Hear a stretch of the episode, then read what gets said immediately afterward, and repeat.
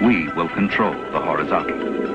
We will control the vertical. Just one more thing. Hey now! Oh, boy. Holy mechanical armies! Mom always liked you best. Oh, she did. You want it to be one way. What is the other way? One of these days. Are we having fun yet? It's gonna be legend. Wait for it.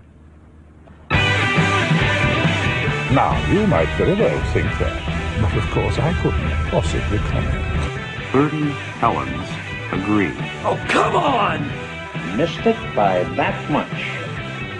Good evening. Hello and welcome to the Televerse Sound On Sights TV podcast. This is Kate Kulzick and I'm joined as ever by Simon Howell. Simon, how's it going? Uh, it's all right. It's all right. I, I am a I am apartmented, Yes. which I'm excited about. Uh, but I also like uh, between the Homeland finale last night and Zero Dark Thirty this morning, I'm all terrorismed out. I don't want to think about terrorism ever again. Ever. You ought to watch some uh, some go on YouTube and fall into a spiral of uh, puppies or rabbits that are friends with lambs or something. yeah, I'm gonna just have to. Yeah, uh, Gangnam style K-pop K-hole or something. I don't know. I'll, I'll figure something out. So we uh we had a lot going on this week on TV. There weren't actually that many different episodes since so many series have have gone into their their hiatuses. But uh, we we did have a bunch of ones that were interesting and worth discussing. Yes. Uh, we are going to have a season spotlight, of course, on on Homeland coming at the very end of the show. But we're rather than spotlighting one particular episode or another, we're just going to kind of go through our week in TV at a little more leisurely pace and and really get into the the few episodes that we want to really talk about. Yep. Before we get into that, though, quickly uh, at the site, it's still Tarantino month. You guys have just a bajillion things going up about that. Yeah, and we, we've still we've recorded everything except for our Django Unchained show, which is because I'm the only one who's seen it, as far as I know. Jealous. Uh, yeah, don't be that jealous. Anyway, um, we uh, so that's getting recorded, I think, sometime uh later this week. And yes, lots of columns going up, and of course, also lots of Lord of the Rings content. We just, of course, did our epic Lord of the Rings show uh, last week, and we also just recorded an excellent show on The Hobbit with one of my very favorite film critics, Nick Schager, who ended up being just as cool as I was always hoping he was. So that's always good news, and that was also quite a long one. We ended up digressing uh, quite a bit because the movie wasn't that interesting. So uh, yeah, so do check that out. It was a really good show, despite us not be, well, despite most of us not being all that enthused about the movie itself. Yeah, I'm looking forward to, to listening to that. I actually I had a lot of fun talking with you guys, uh, the listeners that is on, on Twitter about The Hobbit. Uh, there's a few of us at least who are going back and forth a bit. It was uh, a lot of fun to to be able to have that conversation with you guys. Also heard from uh, Beth who liked having the stuff you missed in history class ladies on last week for which of course we we talked to them about friends and apparently she still has her Rembrandt's CD uh, from from back in the day. So that kind that made my my heart grow warm. Uh, lots of fond memories of that theme song. Um, but yeah, lots of Hobbit, lots of uh, lot, lots of less TV centric uh, talking this week. But it was still great to hear from you guys.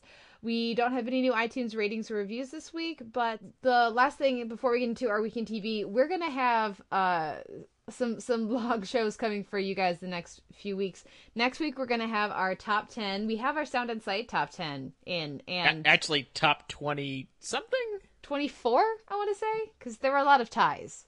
Yeah, but it's it's an it's an epic list. We're very very happy with it. We think it's a little bit better than last year, but we're biased. So Of course, we're biased. Basically, that just means that the site agrees with us. with us, roughly. yes. Yeah.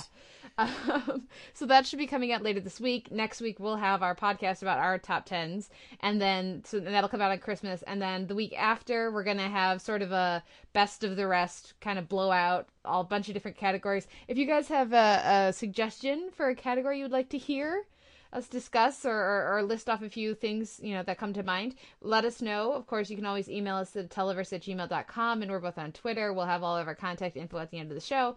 But uh, i'm looking forward to that. There's a lot of really good tv this year. Yes, and I, I'm also looking forward to 2013 because I always forget that like the first half of, of any year is sort of a wasteland, uh, especially over time uh, for film, but it's actually a really underrated time for television. So Yeah. it's all kinds of good and potentially good stuff coming up in that time period. So very it's going to be great. Yeah. But uh, let's let's look at this week in TV before we get too ahead of ourselves. We have on Tuesday, uh, New Girl, uh, Santa, The Mindy Project, Josh and Mindy's Christmas Party, and Happy Endings to Serve with Love. You know, I, I didn't see Mindy, but of the of the two that I did see, New Girl and Happy Endings, I'm gonna have to give it to New Girl. Uh, lots of good stuff in this episode, and I have to say, I don't think I laughed more at anything than the few seconds we got of Schmidt's striptease, which was fantastic. And I, I'm I'm shocked to still be enjoying Olivia Munn on this show. I don't. It makes me feel strange. At what point, because we both liked her when she was used well, at least on the newsroom. At what point do you guys have to admit that Olivia Munn, with the right character, can be really good? Uh, I don't. I don't want to have to. Uh, I can't do that yet. So that's my tacit agreeing with you. I just can't actually say the words. Fair enough.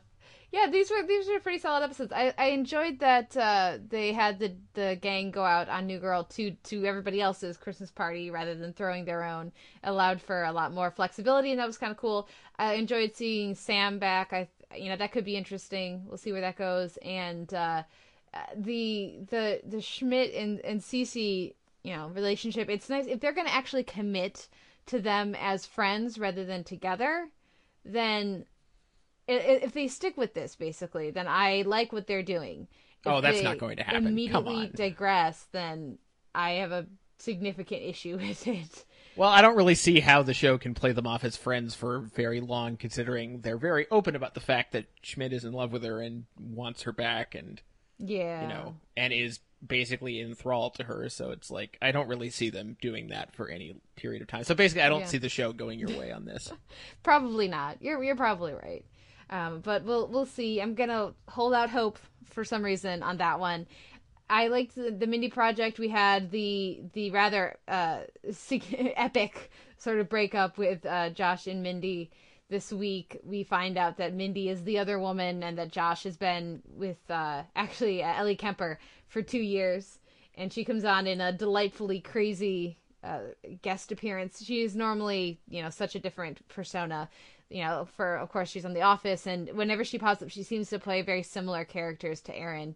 And so to see her on the other end of the spectrum was a lot of fun, and also just you know the details of, of the episode were a lot of fun for me. So I actually really liked this week's happy ending and uh, I, or this week's Mindy Yeah, project. And I didn't get to happy endings, but I did. Uh, we do have a, a review up from Josh about this episode, and I love me some Julie Hagerty, so I'm gonna have to catch up with that ASAP. Yeah, it was another solid happy endings outing. I, I I keep finding myself with so little to say about happy endings that I should really just shut up. But it's it's been, uh, you know, they decide to uh, deal a little bit more directly with the Alex and and Dave situation, and you know, uh, again, they're sticking to their guns on that, which is nice to see. As much as they're, I guess the um, they're the uh, oh god, um they're they're the Anne and Tom of, of happy endings to some degree, um, but m- maybe not quite as nauseating. But uh, you know, they're they're they're sticking to it, so I, I, I appreciate it, and I, I appreciated all the scenes of trying to get Krista McDonald to crack up, and what eventually worked was, I think, uh, almost poetic. Up next on Tuesday, we have our first uh, potential spotlight show, which was Parenthood and What to My Wondering Eyes, uh, which is the episode that I think had anyone with even a smidgen of a soul weeping at some point weeping, yes, it. open open faced weeping. You you could have filled a you could have filled a lake probably between between us. I mean, we weren't we weren't watching it at the same time, but I I could picture it happening. Um, yeah, I mean, Parenthood frustrates me sometimes because some stuff in this episode was so good, and some of it was so strange, and some of it was so rushed. And I mean, for instance, the whole thing with Sarah and Ray Romano. I mean, it, it seems like they skipped a few episodes there and just decided to, to fast forward right to the part where we all pretend uh, that Jason Ritter doesn't exist, which just it seemed like that happened way too fast. Is that just me? No, it does feel uh, rushed, but I've basically uh, been with. I enjoy having Ray Romano on the show, so I I am sort of dreading when this I assume must happen. But uh, Hank's got to just move to Minneapolis, right? That's what makes sense. He's a photographer. It's not like you can't be a photographer, you know, in, in Minnesota. And so I, I just keep waiting for him to the character to realize this and move away. And so assuming because I'm just sort of operating under the assumption that that is what's coming for that and, and so therefore having the somewhat rushed uh coupling of the two of them made sense to me because I don't think they're going to turn this into a long-term relationship for her. Okay, so basically you're okay with it because you're assuming it's going to do something annoying later. No, I'm I'm uh, okay with it because uh, I don't think that they're trying to sell the two of them as some sort of forever couple. That they really like each other, but it doesn't. I don't think they're trying to build up a a long term investment in Hank the way that perhaps they have with the other characters. Yeah, I, I mean, I guess I just I don't know why I'm supposed to care about Sarah right now with with how impulsive she is in throwing herself into this right after what happened. It just it's it's a way to get me to disengage from that character uh, almost immediately. Mm-hmm. Um, I was, and I'm sorry, but the stuff uh, we're gonna get to the stuff that was good, obviously, but the stuff, the Santa stuff was such treacle. I did not need to watch that. I'm sorry, especially the magical disappearing Santa at the end. What the fuck was that? I, I would have actually liked uh, if if we had even if just later we had gotten I don't know Zeke or somebody passing him a twenty, you know, uh, you know, I don't know. I, I actually would have liked that if we had seen him like sneaking around the corner or something at the end of the shot. Yeah, instead of magically disappearing, like magically disappearing in the eyes of the kids. I that's great. That works and, for and, me. But and, and the camera. yeah, the camera. not the cam. The, the part that doesn't work for me is the camera. So the camera Yes, should yeah. see That him was leaving. and to have this in the same episode where with Monica Potter and her stellar work in that video goodbye and I mean I don't know about you but I was 99.100% certain that they that she was not going to die in this episode mm-hmm. because come on you're not going to kill off Monica Potter in the Christmas episode is just too cruel every other future Christmas episode of the show is going to be depressing as a result um yeah so I, I knew they weren't going to do that but still uh, that that scene of Peter Krause and Monica Potter are both so good in that scene, even though they're not technically working off of each other. Yeah, no, it was uh it was a beautiful scene and I, I I was sitting there watching going, I know they're probably not going to kill her off. They they they're not going to kill her off. But it would be so awesome if they did. as much as I you were thinking it would be awesome? Well, as much as I love Monica Potter on the show and I don't want the show to necessarily change in the way that that that her Christina dying would force it to change, it would just be such a wonderfully welcome, you know, bit of reality that you know sometimes this happens. And you know, what's when's the last time you can remember a character who has some sort of disease or terminal disease like this, uh, getting a cold and dying in the middle of a season? Yeah, no, I mean, you're right. It would have been you, awesome. you using the have word the you using the word awesome to describe that potential development is just so sadistic. Um, yeah, but I, obviously, I, it's it's the through line of the whole season. Everything involving the cancer subplot is good, except for that that time when like, remember when they tried to convince Haddie there wasn't a problem, and then it never came up again. She just sort of reappeared. That was an odd decision. Well, and also the fact that she just reappears here, and it's not like, oh, my mom's in the hospital. What the fuck?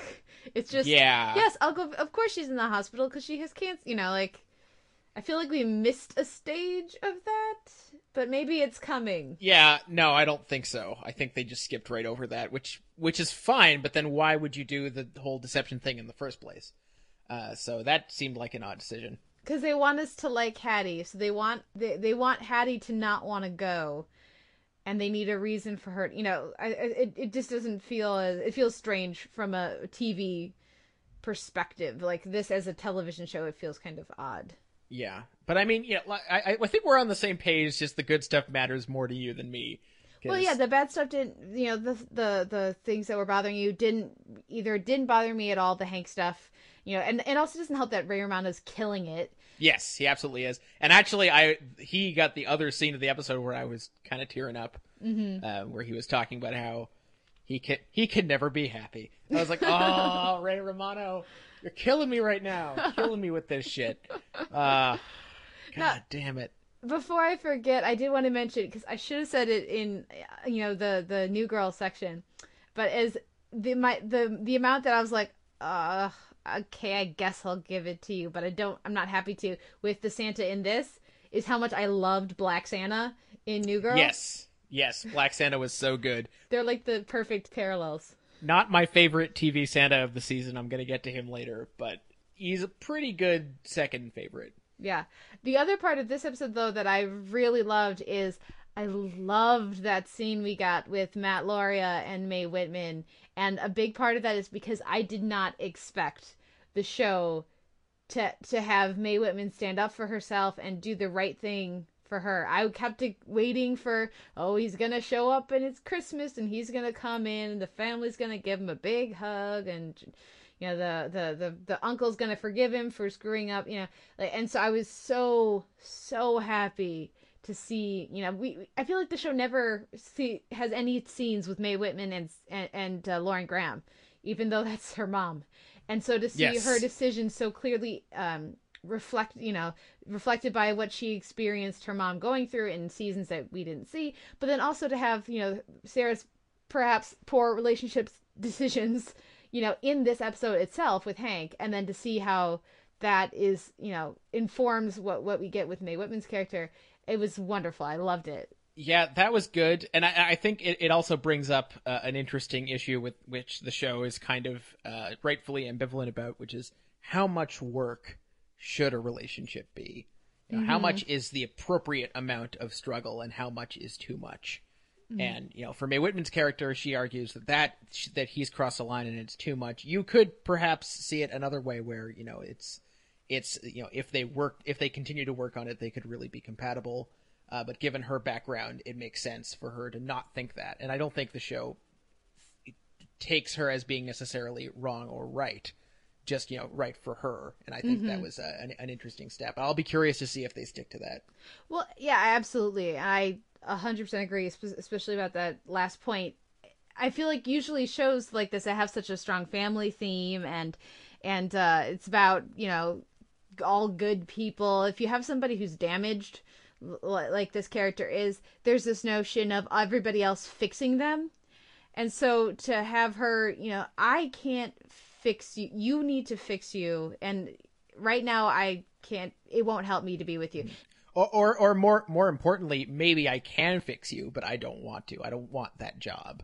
Yeah, and it's and it's so just to see a different, yeah, to see the other side of that, which I feel is completely underrepresented, and and also under usually the shows that do do that, the the boy, it's always a boyfriend, it's never a girlfriend who's the one who needs the fixing usually, and uh the uh it's always like a, an abusive relationship or something where we're rooting for her to to dump his ass. And that's not the case here. And it's so much more interesting. And uh, yeah i know. And of course mae whitman keeps killing it. She's wonderful. Yes. so that that doesn't hurt either. But uh yeah see i was i was all about spotlighting parenthood but i guess the you know the they were just those couple deal breakers for you Yeah, I mean, it was it was a good episode. I just it's just the decision making of what to juxtapose in an episode like this is just bizarre to me because we've got so much heavy dramatic stuff that really works, and then this light feathery Christmas stuff with the kids. It's like, why am I supposed to care about this right now? I so don't care about this right now. yeah we need maybe we needed more uh high monica potter at least we didn't get any pamela adlon Yeah, and I didn't. That's not a sentence I ever expected to agree with. oh well. Oh well. Next on Wednesday we have Top Chef Seattle, uh, which saw the characters going back to their roots uh, for this episode, and uh, in a distinct improvement in, in the uh, in the food. But for me, this episode was made by the inclusion of Chris Pratt, also Anna Faris, but really Chris Pratt. Yes. Uh, well, there were a few good things. First of all, as soon as we saw an old lady in the dining room, I was like, "That's totally Marilyn Hagerty, isn't it?" and it was totally Marilyn Hagerty. And I don't know if it was actually smart to bring her on, but it was definitely hilarious. Um, and uh, I, I, I'm a big unironic fan of her Olive Garden review, and I, it, it was strange to have a guest on who clearly uh, wasn't up to their usual le- level of refinement in terms of palate and you know cultural specificity but uh, it was it was still fun to watch. And yes, Chris Pratt and Anna Faris were so delightful to have on, and there was just like there was an unusually unpretentious air to that party Uh, even if it was perhaps contrived for the show, um, it it felt more off the cuff than usual, which was nice. And yes, the food was actually good, which was nice to see. I, I just think the show's done such a great job uh, in recent seasons, and mostly I just have two examples of finding awesome celebrities. So they're on because they're a celebrity, but finding entertaining, knowledgeable uh, uh, people to come on to be the guests that aren't food critics, that aren't you know that aren't cooks, so, so they have a different perspective on the food, but who are incredibly entertaining and fun. So we had last season we had Charlize Theron, and this this season we have Anna Faris and, and Chris Pratt. And if they can keep bringing in uh, guests this entertaining to be their random you know celebrity people that they have to cook food for, I will be a happy viewer.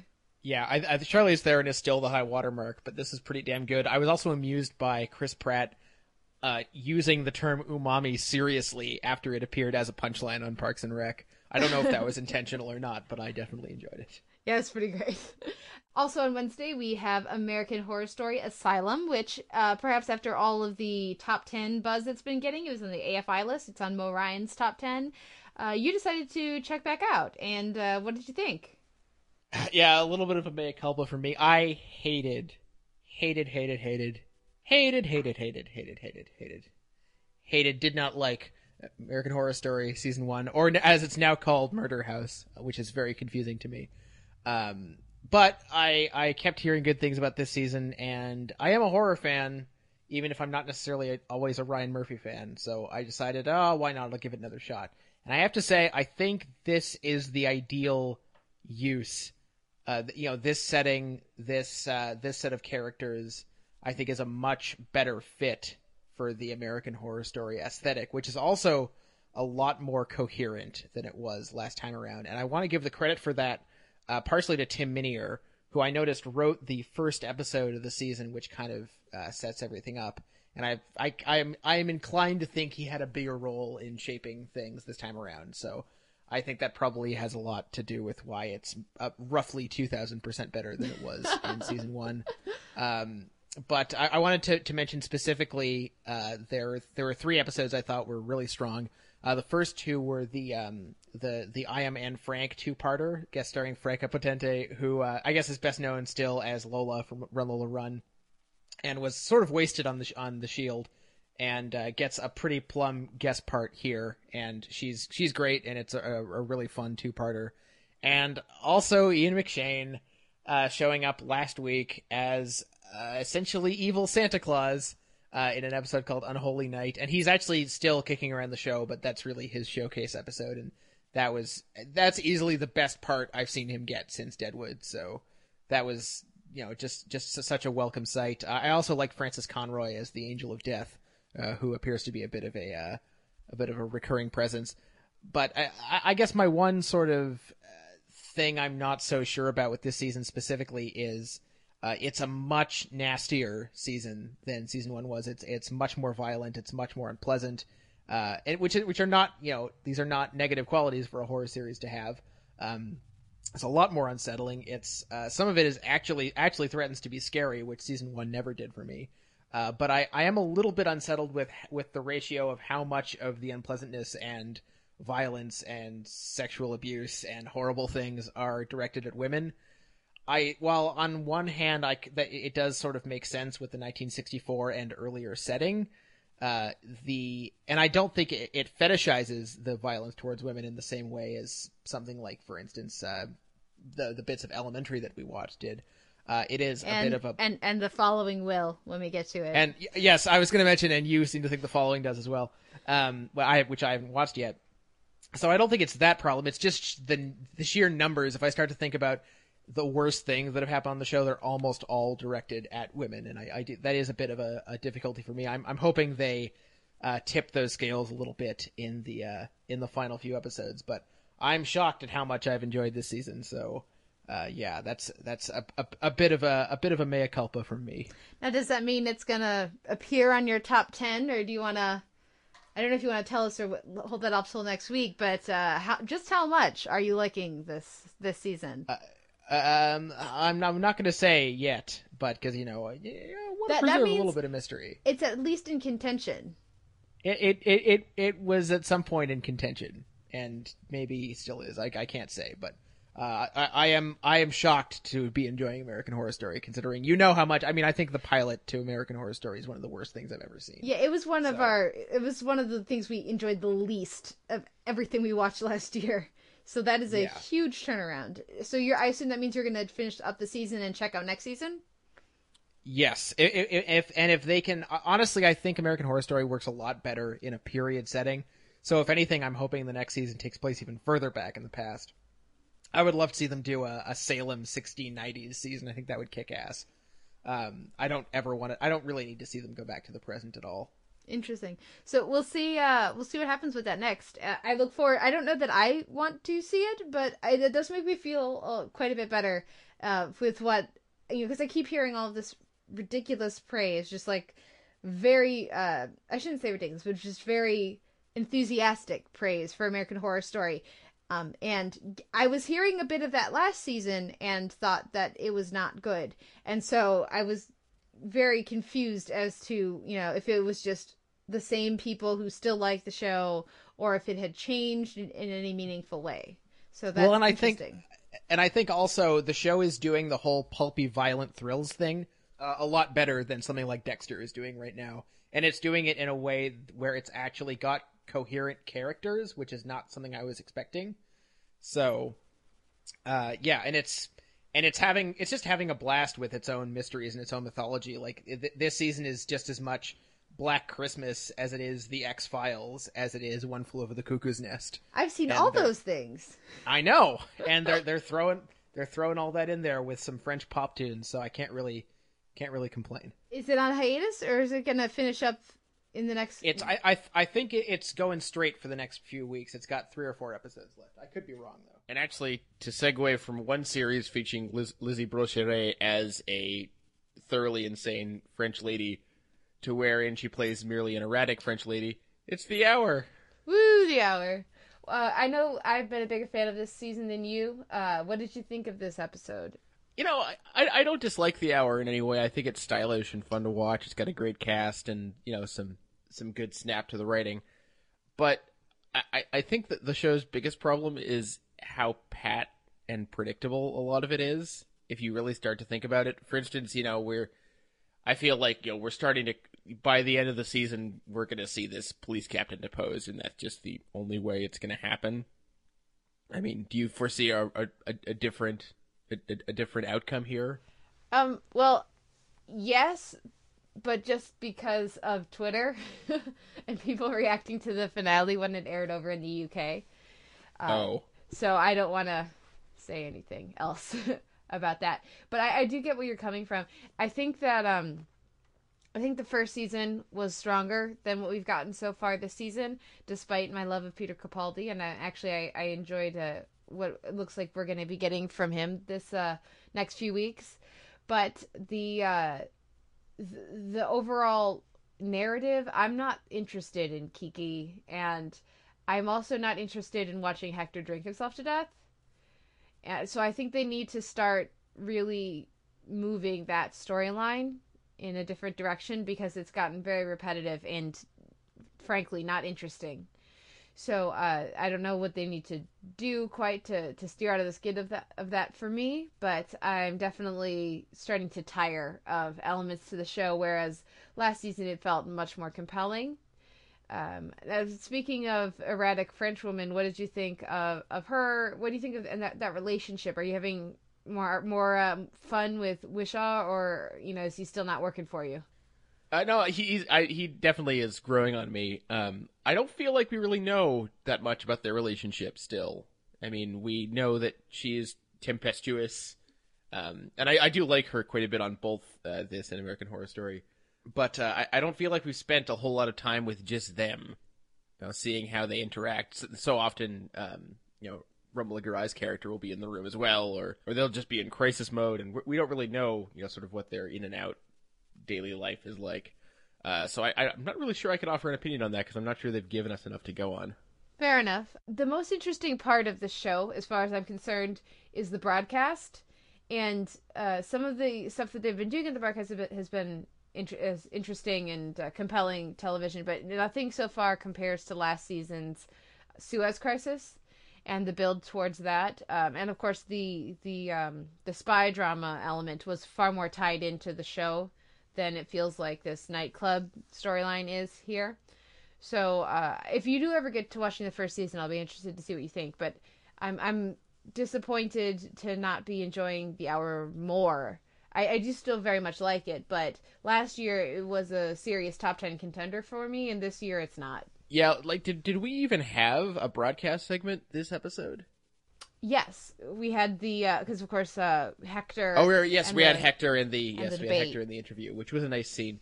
Um, but uh, yeah, it, it- for, for instance, even just things like you know bringing in uh, Ben Whishaw as a as a co-anchor, and then you know it would have been nice to see you know how how does the audience feel about it? You know, how is he polling? Is he popular as Hector? Is he not?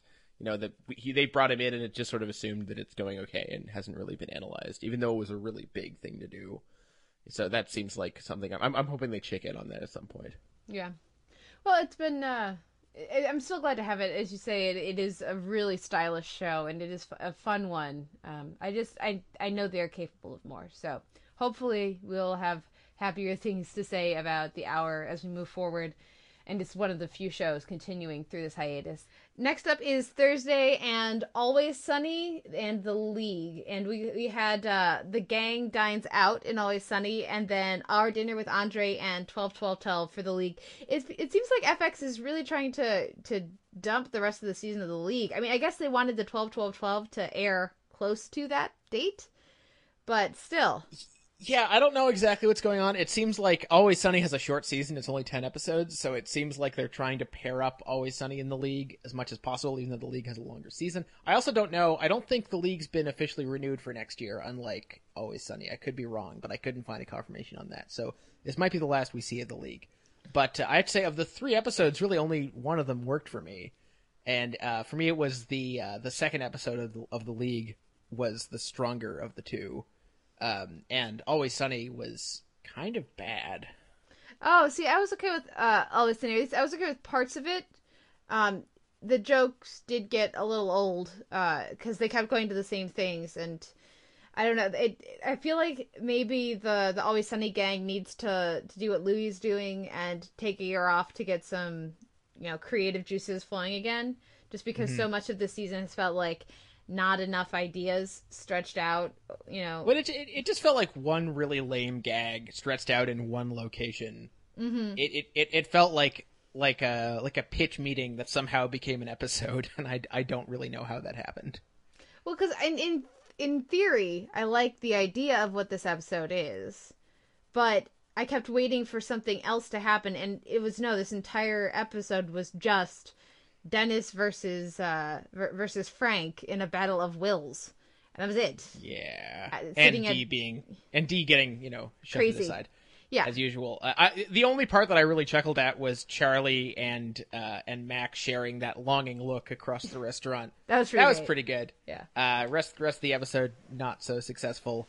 Um, but yeah, of, of the t- of the two episodes of, of the league, I really only liked. Um, I think it was 12, 12, 12.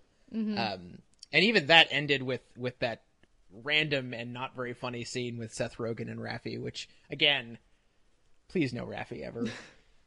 the uh the trouble with the di- dinner our dinner with andre that is is that i think when the show reminds us or w- when the show makes the characters that mean to to andre because that's the only character it seems like they're that mean to it, it- like obviously these are characters who spend the the largest percentage of their time giving each other a hard time and basically being assholes to each other Yes. but there's a level of cruelty to it and maybe it's just in the performance in andre you know in in his performance uh but I think when they remind us of the characters, you know, when they make the characters feel more like, like the Always Sunny gang, then I don't like them and I don't want to spend time with them.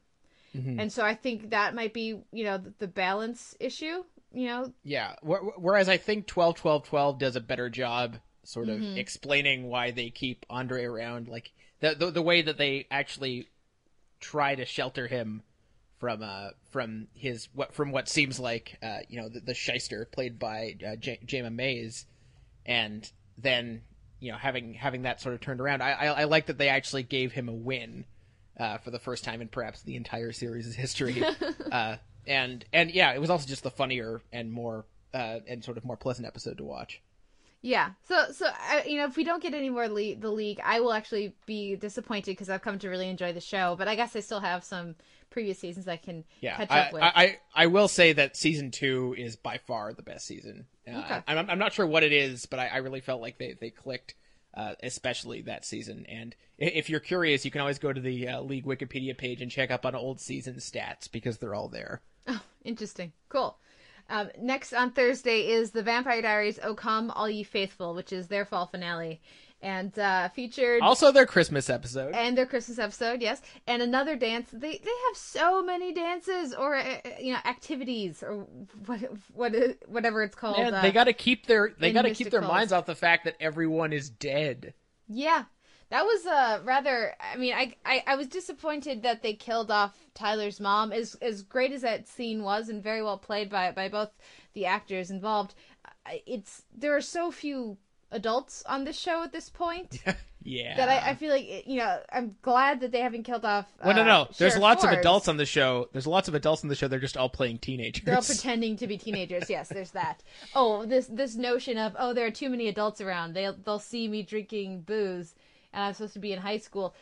They at every two seconds there's adults around watching all of the teenagers drink all of the booze. It's yeah, they they just need they need to stop pretending Vampire Diaries is set on Earth. It Well- just clearly isn't. I wish they would stop pretending that they're supposed to be high school students. So every time they remind us that it's senior year, it you know it just feels incredibly false.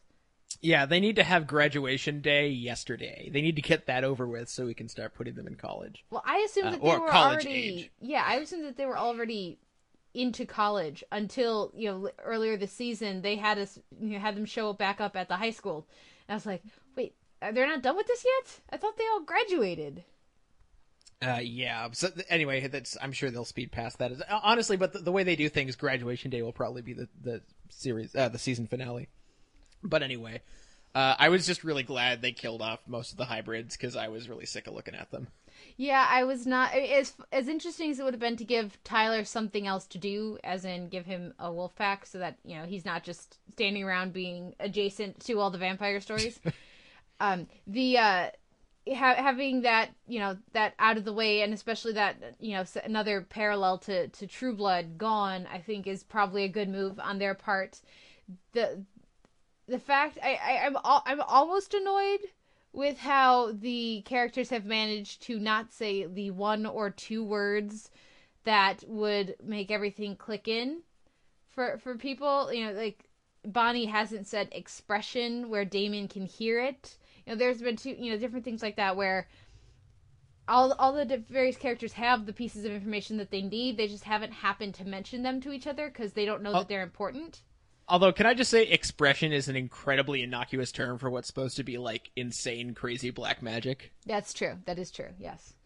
Um, but yeah, Silas, I really don't care. Let's talk about the part of the episode that I do care about. I I liked that they ended with Damon doing his best to break the sire bond, but but I liked that they gave an episode for him to reflect on it, so that it can't just be a oh it was a rash decision I shouldn't have done it. You know, so it, they didn't give the character that out.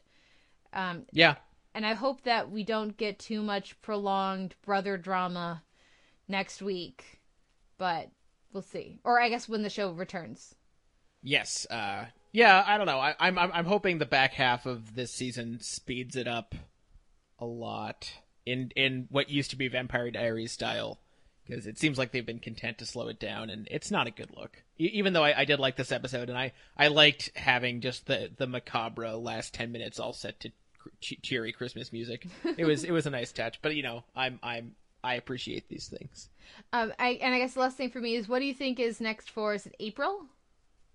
um death i still think she's doomed just because she doesn't look like she belongs on this show Yeah, I guess we'll we'll see. Uh, you know, Rebekah's back in play, so that should that should be interesting. I enjoy Claire Holt, so we'll see what uh, we'll see what comes next. Uh, in our next uh, fall finale, we have from Thursday, Last Resort and Blue Water. Last week I said I was good with the kidnapping of Christine. Of course, that's uh, Scott Speedman's wife or Je- Jessy Schram's character, because of what it looked like it was going to lead to. It, I was intrigued by having you know the people off the island for some legitimate reason, and uh, you know interested in what that had the potential to be. I did not expect it to get wrapped up in one episode. what did you think Yes. of that? Uh, I like it when Last Resort gets speedy. Uh, it's what it should do mostly all the time. But uh, I mean, yeah, there's lot, lots of good stuff in this episode. I, I was absolutely, I, I really liked the uh, the notion of them quasi teaming up with China. I thought that was sort of a fascinating idea.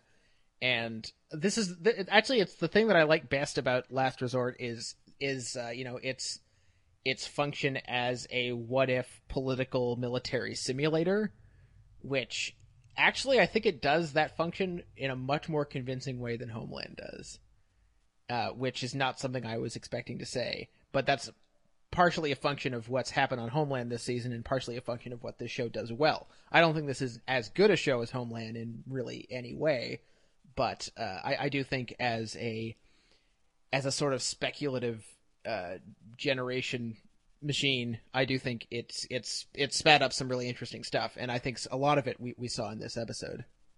Yeah, the the the stuff with China very interesting. The re- resolution to the Brig situation was interesting. I was a little worried we were going to be having some decimation on our hands, and uh, I'm glad we have an intermediary uh, part uh, stage, I guess, before we get to that. I do not care about the Cobb's drug use, and that they are going Oh, but- exactly d- the direction we anticipated with that. That's unfortunate. I don't know about that. I mean, it, it's I, I like that we skipped over the episodes of him in the wild and just got him back. Yeah. Um, and whether or not he'll, uh, I, I don't know if we know exactly where that's going yet. Uh, I, I'm I'm going to give them a little bit of faith on this one. Okay. But uh, I, I, I, I do I, I did like uh, Robert Patrick and his uh, his interaction with Daisy Betts and sort of trying to trying to keep his uh, his image, even though it's plainly obvious that he's not uh, not all there.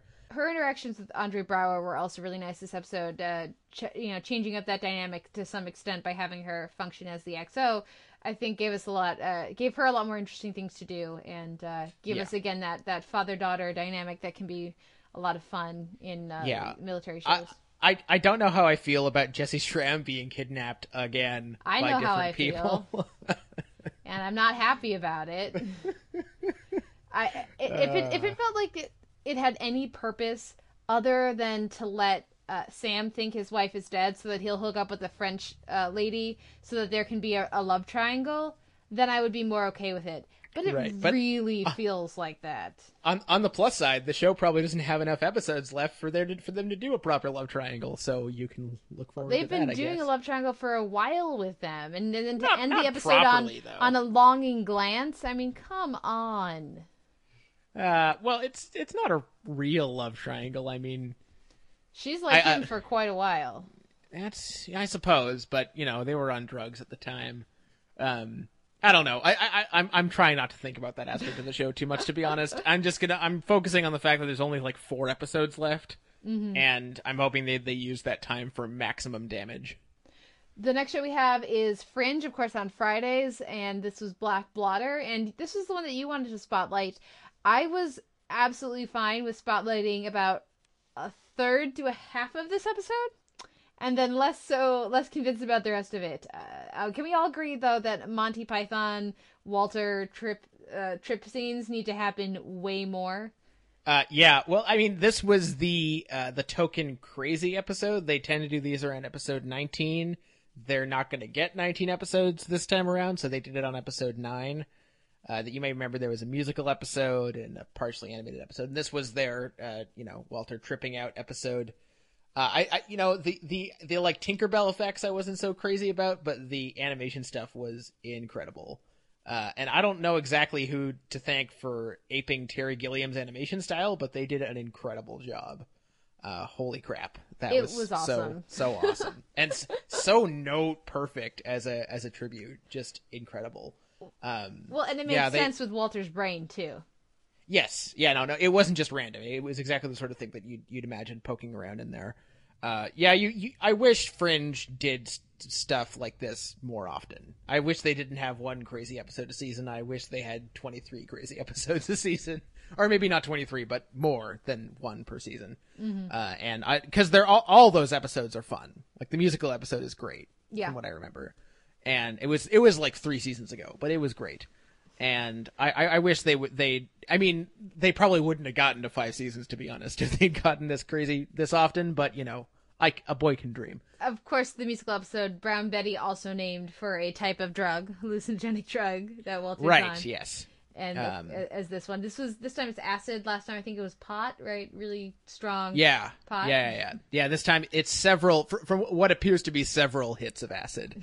Although, one of them he's taking in the middle of the trip, so I'm not sure if he's actually meant to have taken it or not, which is extra confusing. Mhm. But, um, the, uh, but there wasn't just the tripping stuff that I liked. I, I liked the effort, even though it was confusing to me, to be honest, uh, the effort to tie this part of the, of the season back to, um, Walter's original sort of trip to save Peter and the repercussions of that and him sort of recalling all this. If you asked me to draw a diagram explaining how we got from there to here, I couldn't possibly do it. But I appreciated the efforts to tie everything back to the stuff that we really do care about. Well, and I liked that they stressed, okay, what happened in this timeline versus the timeline that we and the audience experienced and remember.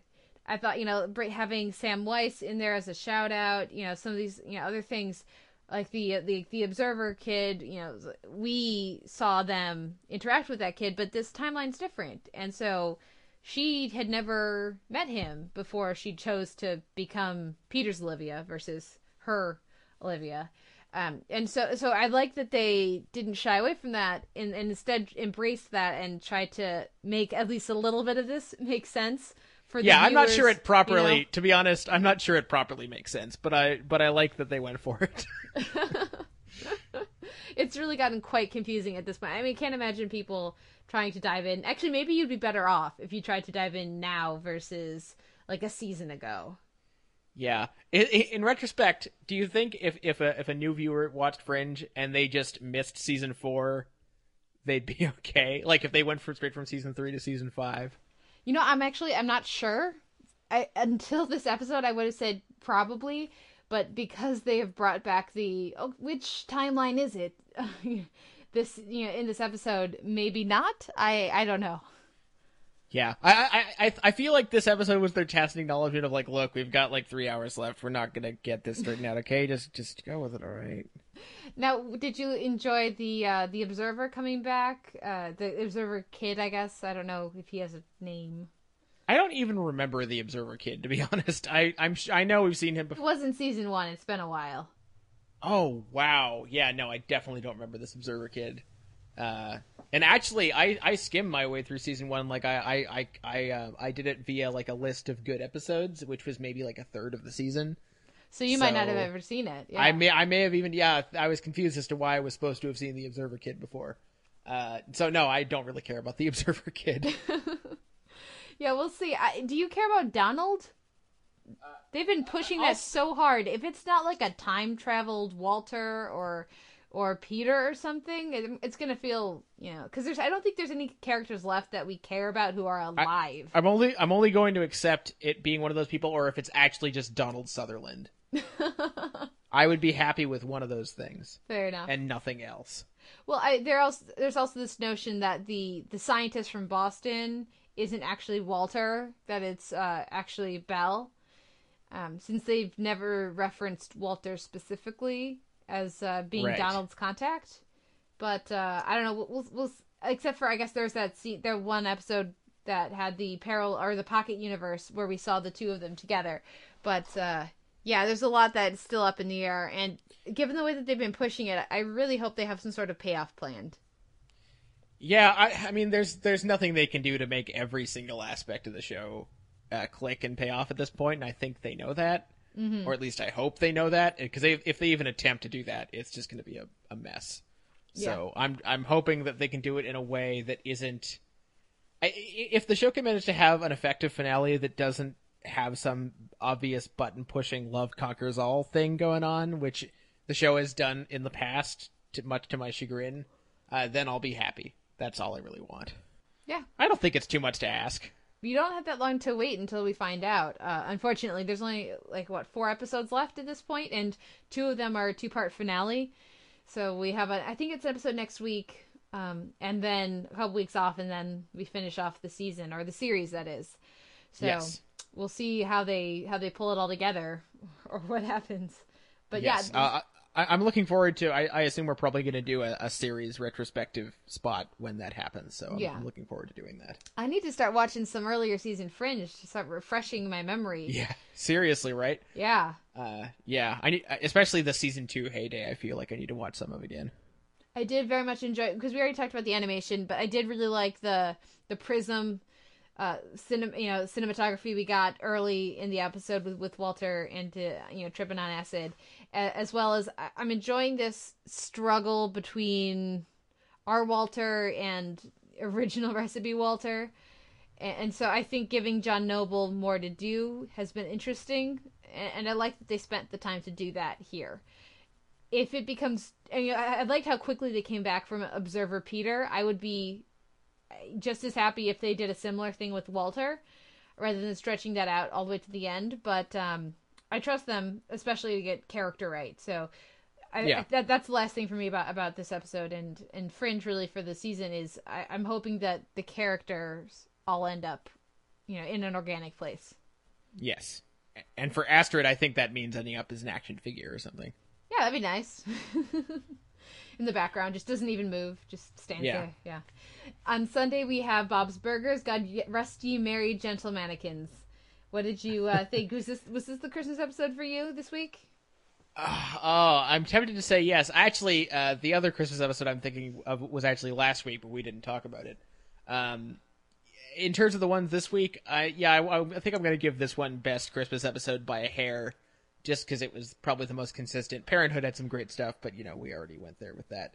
Uh, I thought Zach Galifianakis was really good in his guest role. I, I again, they're they're so good at, at voice guest casting that I, I it took me a little while to place him uh, even though he's got such a distinctive uh, distinctive presence. And uh, yeah, this this gave sort of equal duty to all the kids, which means which means almost always that it's going to be a great episode. Yeah, and Gene made a comment about giving a mannequin a penis that had me on the floor. That's that's all I got. Oh, and I also I also loved um, Tina's envisioning of what she wanted to draw on her whiteboard.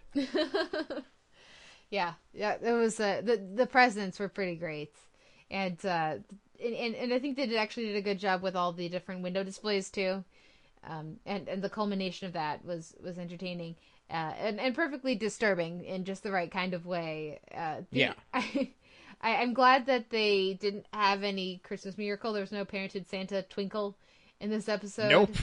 But I loved the shout out to that with uh with Tina. That was pretty great. Uh, with oh, he's becoming a man. Oh no, wait, no, it. Never mind. Nothing's changing. There's yeah.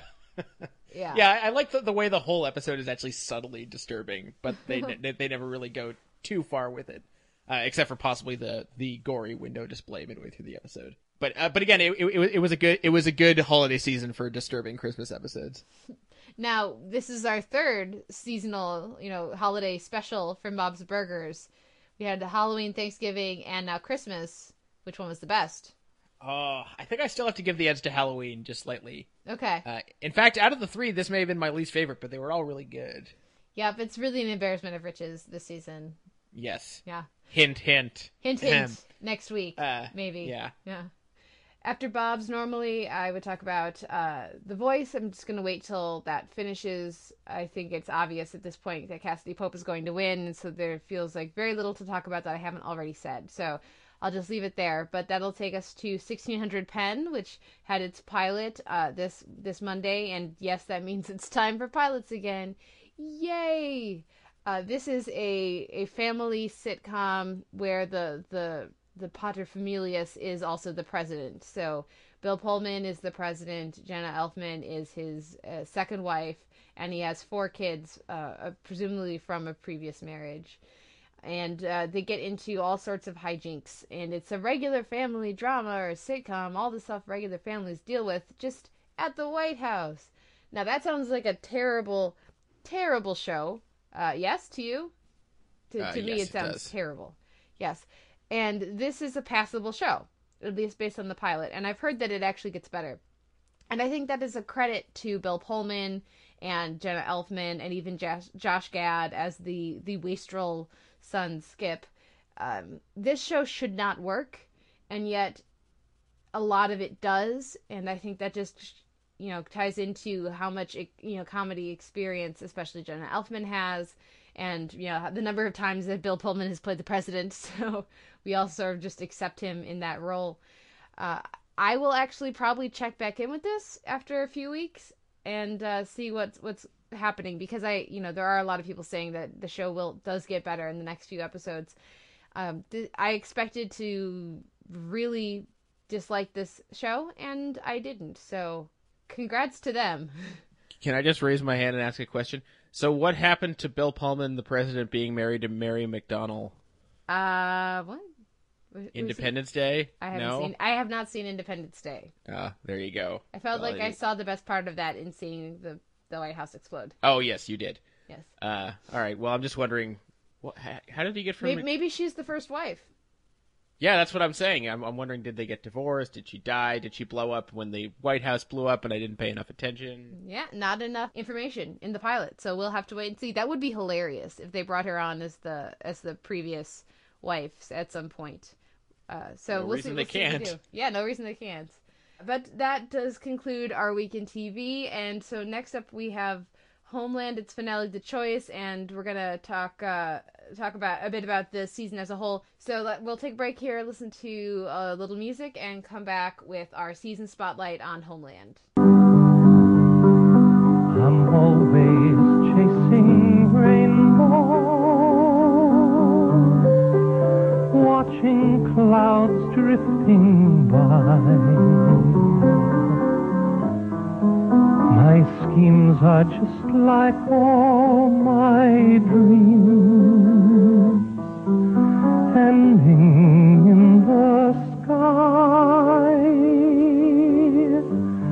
Some fellas look and find the sunshine.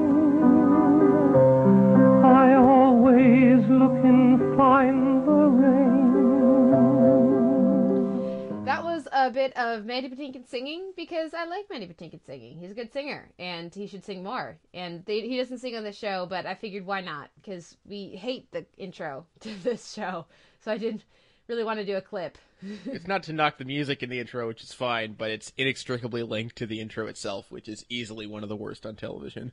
Yeah, very much not good. So I figured why not do some Mandy Patinkin singing? Because as many other critics have mentioned in this finale, The Choice, Mandy Patinkin was killing it. Yeah, he was the best part of this finale, I think, and just the fact that this episode leaves it open to Saul playing a bigger role, mostly because so many other characters are dead, uh, is exciting. Uh, I don't know if that's how it's going to pan out, but I, I did feel like this wasn't as Saul heavy a season as I would have liked. Yeah, I, I would concur. I don't know how many different ways they could have incorporated him more with it feeling organic. His his limited role actually made sense, but it didn't doesn't mean that it you know wasn't a disappointment overall. I, I I'd rather have at this point with the show, I'd rather have him crowbarred into scenes where he doesn't belong, but get more salt time. than be Yeah. honest to the world and that's not something i would have said earlier in the season or you know at the end of last season i would have absolutely been for all for verisimilitude and reality but if the show's already decided it doesn't care about reality so if it doesn't care about reality let's get some more of the bear Yeah, let's get a musical episode while we're at it too. Um, Sounds good to me. Why not? Let's let's get fantastical in this bitch. Um, so yeah, let's let's get to the choice. Um, you know, I, I I gave myself an ultimatum before this episode aired that okay, if they don't have the guts to kill Brody, it's not making it making it into my top ten this year. And there's so much in this first half hour of this episode that's like, yes, we are going to kill Brody. I don't know if you picked up on that, but there's roughly 10,000 tons of foreshadowing saying, by the way, yes, we're going to kill Brody. And I was like, oh, this is satisfying. This feels good. And no, they were doing it just to fuck with us. Um, uh, you know, I, I, I always respect when a show goes big, especially, you know, big finales are always, are always a hoot. Um, mind you, I'm not really sure, and I know that there was some discussion at Showtime about this. Not really sure it was the most fortuitous timing for a mass killing on American soil episode, but uh, okay. You know, I, I I respect that they went big, but they didn't go big in the way that I was hoping. Yeah, they went they went big in that they killed a bunch of pe- people who either didn't care about or actively disliked. Um, and and and the, the the characters that made life easier for most of our main characters. So Estes was a major pain in the ass for our our leads, and so now he's conveniently killed, and we don't have to worry about you know Saul getting uh get, getting in trouble because of that that report that Estes was able to to dredge up, um, you know, making him look like a a, a big problem within the CIA, and uh, we we don't have to worry about Finn and his vehicular manslaughter coming up again because he's dead now, and Nope. uh, and really any character that you know that could have maybe caused some issues down the line, you know, even the Walden's wife, who I could see her uh, becoming a, a power broker kind of political figure and maybe creating some problems when she, you know, for Brody or other people down the line, she's dead too. Uh, so, so really, aside from the ridiculousness of a car being able to be parked there for that long, and the the the um the drug sniffing dogs and the cameras and everything not finding the C4, as well as Brody not finding the C4 in his own car. Aside from the ridiculousness of that, uh, the fact that they just decided to kill 200 face, mostly faceless characters, uh, most of which, you know, the ones who did have faces we didn't, we don't like, uh, just really had me completely uh, dis- disengaged from this finale. Yeah, I, I did think it was if you accept, you know, everything that you just said, I thought it was a well executed sequence uh, Mhm. in terms of in terms of not giving you a whole lot of lead time to anticipate what you're about to be seeing, uh, which feels right. Uh, but yeah, all of those issues are uh, are definitely present, and I, I think it goes in tandem with a lot of the other sort of credibility issues we've had over the last. spe- Especially, I would say, I think the show is doing pretty well up until Q and A, which was an amazing episode, a legitimately amazing episode, and then after that, it's kind of been struggling. Uh, Uh, maybe not consistently, but certainly um, intermittently. And yeah, I'm not, I'm not really sure precisely where it, it, it started to go wrong, but uh, it definitely feels like the show's got a, a much bigger credibility issue, at least to me, than it did last year.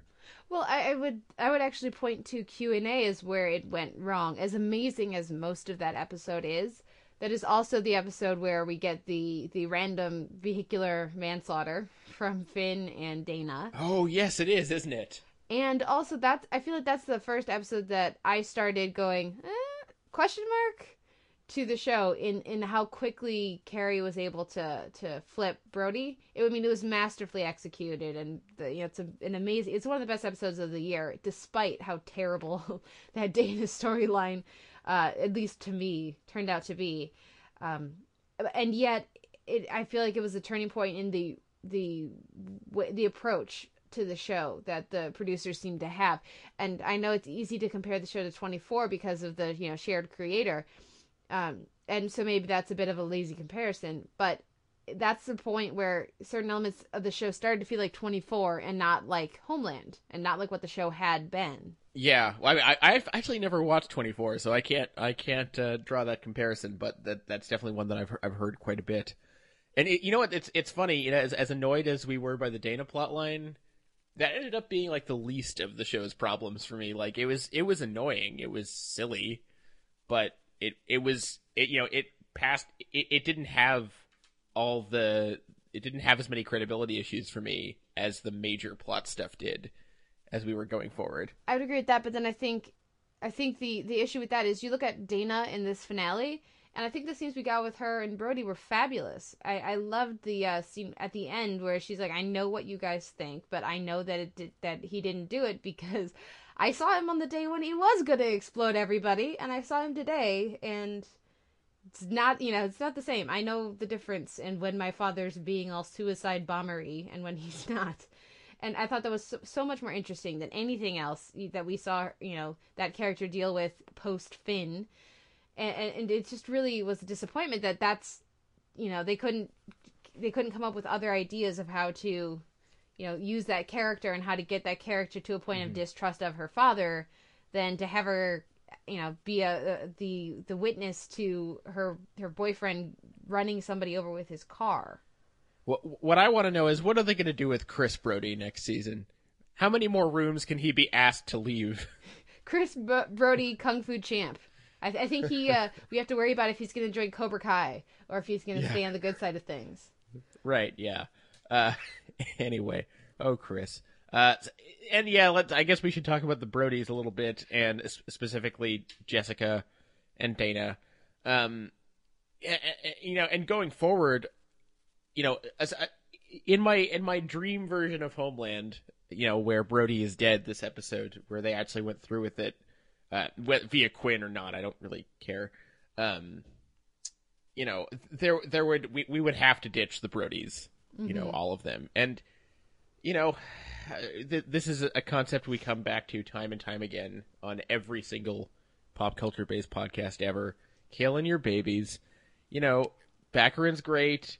Um, God, girl who plays Dana, morgan i don't remember her last name first name's morgan though Morgan, girl who plays Dana is great. Um, they're they're great characters, and Brody is a, a is or at least was a great character. Damian Lewis is a fantastic actor as well as clearly an awards magnet for them. Uh, but you know, reading interviews with Gansa and Howard, they it, it's clear like they they pretty much just flat out state like we don't know what to do if we kill Brody. It's just not a future we're comfortable with, and that is not good enough. No, it's it's really not. And especially when you have he's got to be the most recognizable person, right, in the world right now in the world of Homeland. Yeah. He was he was incredibly famous and and very recognizable before he air quotes suicide bombed 200 people with his car before you know the world thought that he did that and and before his suicide video was released and, and now he's just gonna hide out in Canada.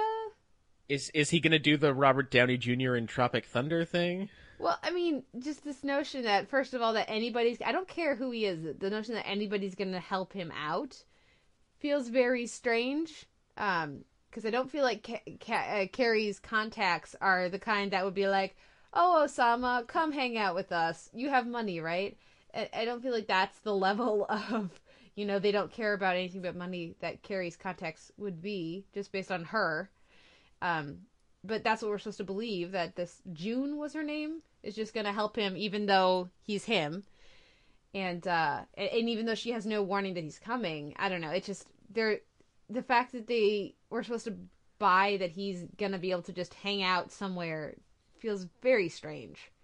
Well, and he's been he and he's also been burned with his old terrorist contacts. Yeah. So- it's not like, you know, that like he can go there.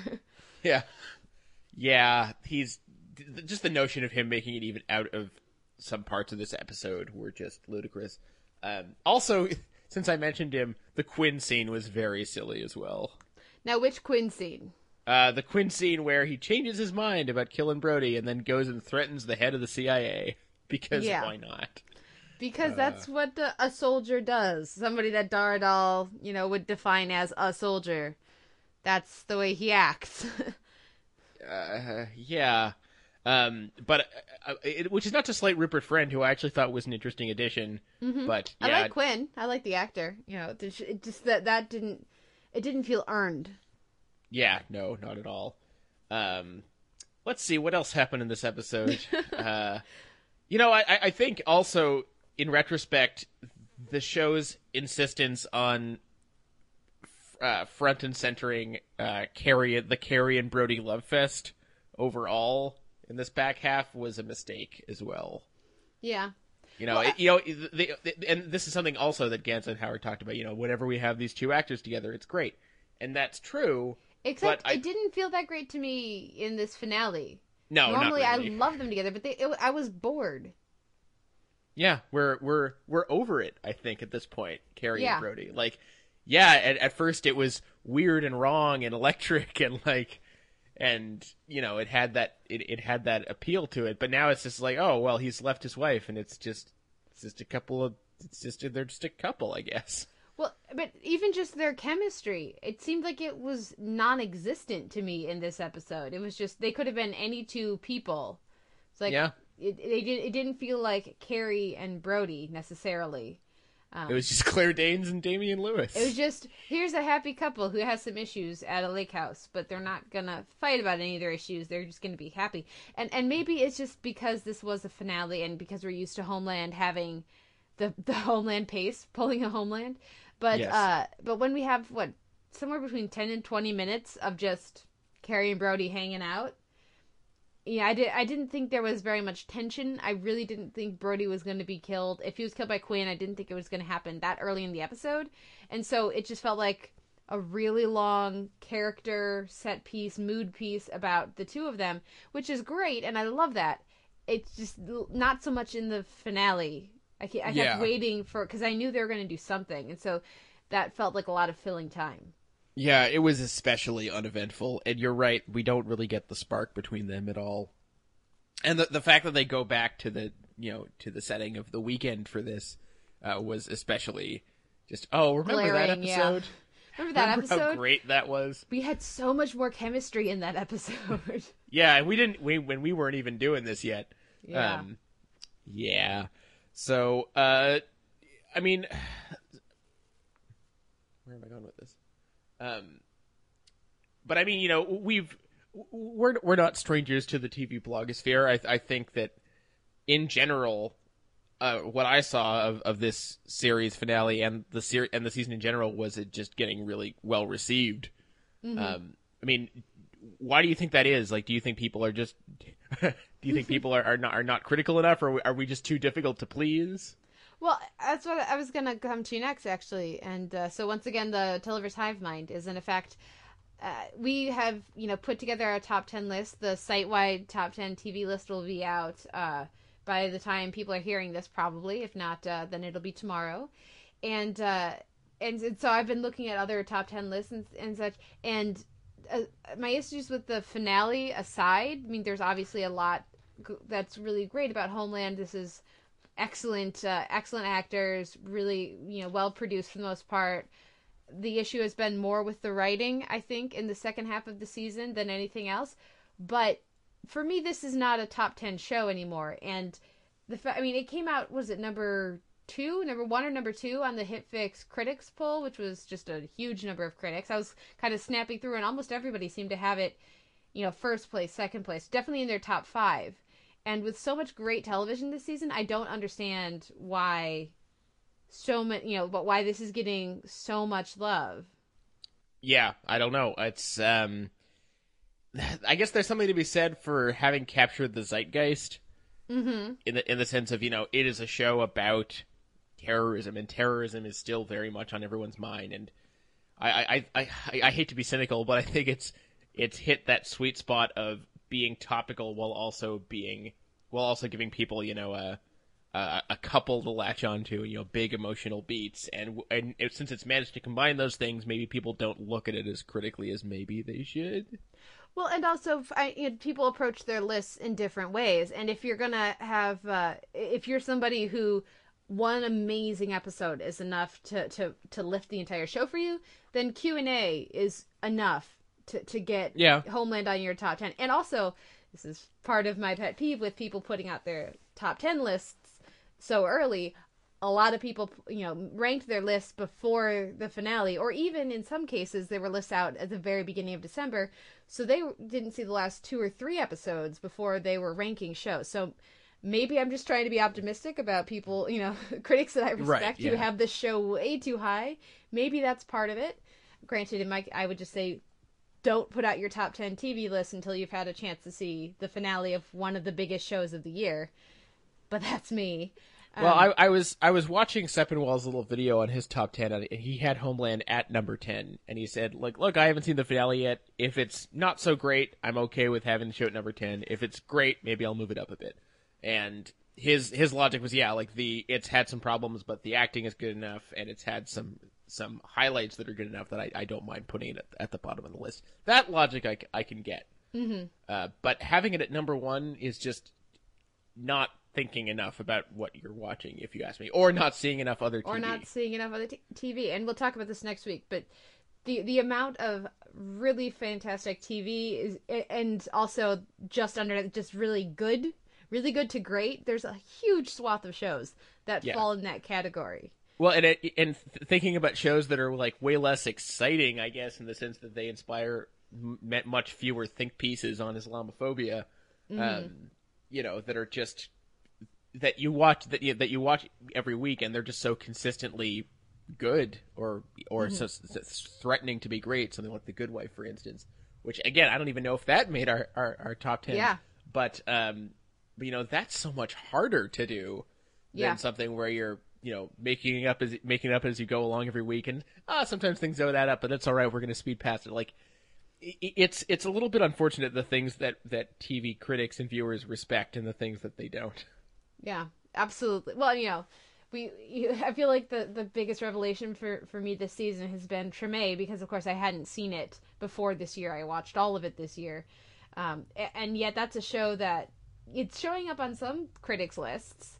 Um, but it, it had perhaps its best season yet, and the number of times I saw it ranked under Homeland, it was just, it was just making my little geek heart rage because I I will take meaningful character work every day of the week over a confusing and plot hole ridden explosion of action every day of the week. yeah I agree Yeah. hint uh, Hint, spoiler alert for next week. Yeah. Treme will be on my list. But where will it be? Ooh. where will it be yes I, maybe it'll be on my list too I don't know no spoilers for me Now, let, let- in, in ending our season discussion of Homeland, and I, I do want to stress there is a lot that Homeland did really well this season, and it is a very good show. It's just for me, it's not in that category of great this season, and I'm as, assuming that uh, that the Brodies are probably, if not gone, then greatly reduced next season. Somebody needs to hire Morena Baccarin and give her a good character stat. Uh, she needs to be on my TV more, playing an interesting, you know, character. Uh, but uh, w- what do you think of uh, the strengths of this season were, aside from you know Q and A, and what are you are looking forward to for season three, or predicting for season three, or are you even going to watch season three? Ooh. Uh, well, I'm going to watch season three because why not? Unless it really goes more badly off the rails. And and just to be clear, I don't see any reason that they couldn't steer the ship back on a good course if they kill Brody. If they Um, don't cut to you know if, if Brody isn't you know still a regular character, that will be incredibly promising. Yeah, I mean, clearly he's going to at least have to have a reduced role, and if if if they make him if if they make Where's Brody at just like a near season long mystery, and manage to come up with an uh, with a, an answer that doesn't piss me off, that would be great. there there's still the materials here for a for a really good show. Um, but what what what's more likely to happen is uh, I don't really see. Yeah, I, I I think you're right. I don't see much interaction with the Brodies unless they cut to a few months later and it's Mike uh, as the as the Brody patriarch, and um, and then st- starting with the moment that Brody gets back in touch with them, um, just because that's something that he would do. Yeah, And, yeah. uh, like I can totally see that happening. So yeah, I, I could actually see them folding all the Brodies back in. Um, maybe again, it would be really tricky to imagine them on a permanent basis on the show. But you know, stranger things have happened. Um, but yeah, in terms of strengths of this season, I mean, the acting has remained top notch. Um, Mandy, and I think also it, well, it was nice to get uh, Saul.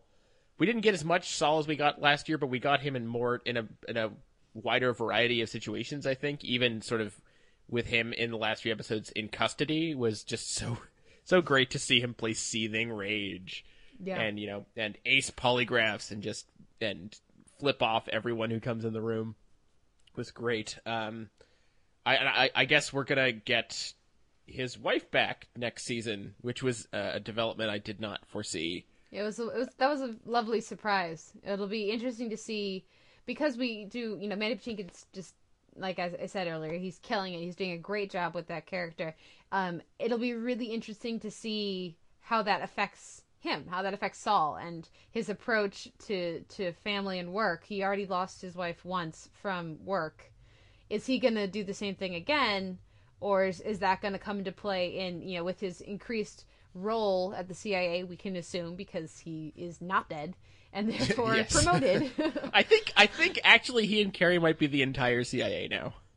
I, I'm looking forward to some, hopefully, some uh, F. Murray Abraham next season as Dar Adal. I think that could be fun. More Quinn. I think that could be good too. Um, depending on which way they go with that character, I, I do not need to see him full of rage because he thinks that by not killing Brody, he is responsible for all those deaths. That is going to get old quickly because the audience Yes. knows it's not true. Um, but uh, yeah, no, I, I do think that you know there's there have been a lot of strengths to this season. It's just, I I- you know, and it's hard to blame a show that it was so excellent in its first season. It's sort of like Veronica Mars, which had a nearly perfect first season, and the second season was good, but it wasn't as good as the first season, in which it almost couldn't be because the material was so much more personal in the first season that you know how do you follow that up how do you follow up a season finale like last season like the first season finale of homeland Yeah, uh, to, although to be fair, I like Veronica Mars season two more, way more than I like Homeland season two, yeah me too and, and I don't have as as many serious misgivings about that season as other people do. But uh, you know, go listen to our our shelf on that for more information. yeah Um, yeah, uh, I mean, I don't think it. I don't think they were in an impossible position. I just think they were in a very difficult one, and I would have liked to have seen them rise to the to the task the way I was hoping they would, and they didn't quite do that. But which is what, which is not to say they totally screwed the pooch. There's still time for that. Um, but uh, yeah, I'm I'm hoping next season they can uh, they can properly steer the ship. Kill Brody. Yeah, I could see this turning into a Dexter ty- kind of situation. Dexter also had a really strong first season, and then each season after that sort of waxed and waned depending on if you liked their, you know, their season long arc or their villain, or the, the basically the guest star who came in and was really significant that season. Um, and and so leading to the point where we're at now with Dexter. But uh, Yeah, can, can I can I just say quickly? I, I I didn't want to talk about it, but I did actually watch the Dexter finale. Man, that was not good television. maybe we'll talk about that uh, in our in our best of the rest wrap up.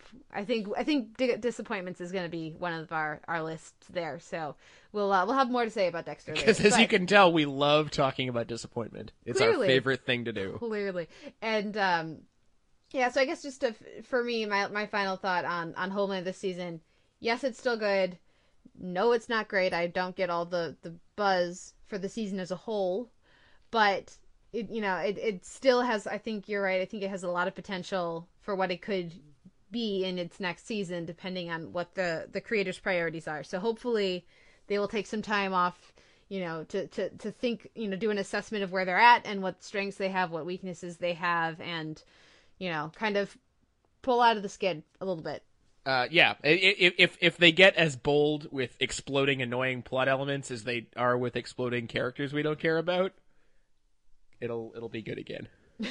so that wraps up uh, this week of the Televerse. A few show notes here at the end. Of course, our intro and outro music is Sweet Petite by the Bicycles. You can find a post up at soundonsight.org for this episode. You can leave us comments there. Let us know what uh, what you thought of Homeland's finale, what you think of the rest of this week in TV, uh, what your pick for best Christmas episode was, and uh, what should our question be? Oh God. Um, I guess why don't we why don't we see uh, since everything goes on hiatus? I'm I'm curious what people usually watch. If they if you still watch stuff when everything's on hiatus, you know, if you don't just watch the repeats or take some time off from watching TV, I'm curious what people you know watch instead. yeah. Do they do they dig up an older series or, You know, know, or do they or- just stick to porn? I don't know. yeah. So let us let us know what you you know how you're filling all of these uh these hiatus weeks with. Um, and of course you can leave a comment at the site or you can tweet at us. I'm at the Televerse. You are. I'm at Sucker Howell. And then, of course, you can always email us, theteleverse at gmail gmail.com. Um, so thank you, everyone, for listening. We'll be back next week with our top 10 of the year and all sorts of other good 2012 retrospective talk. Um, so, so thank you for listening, and we'll be back next week.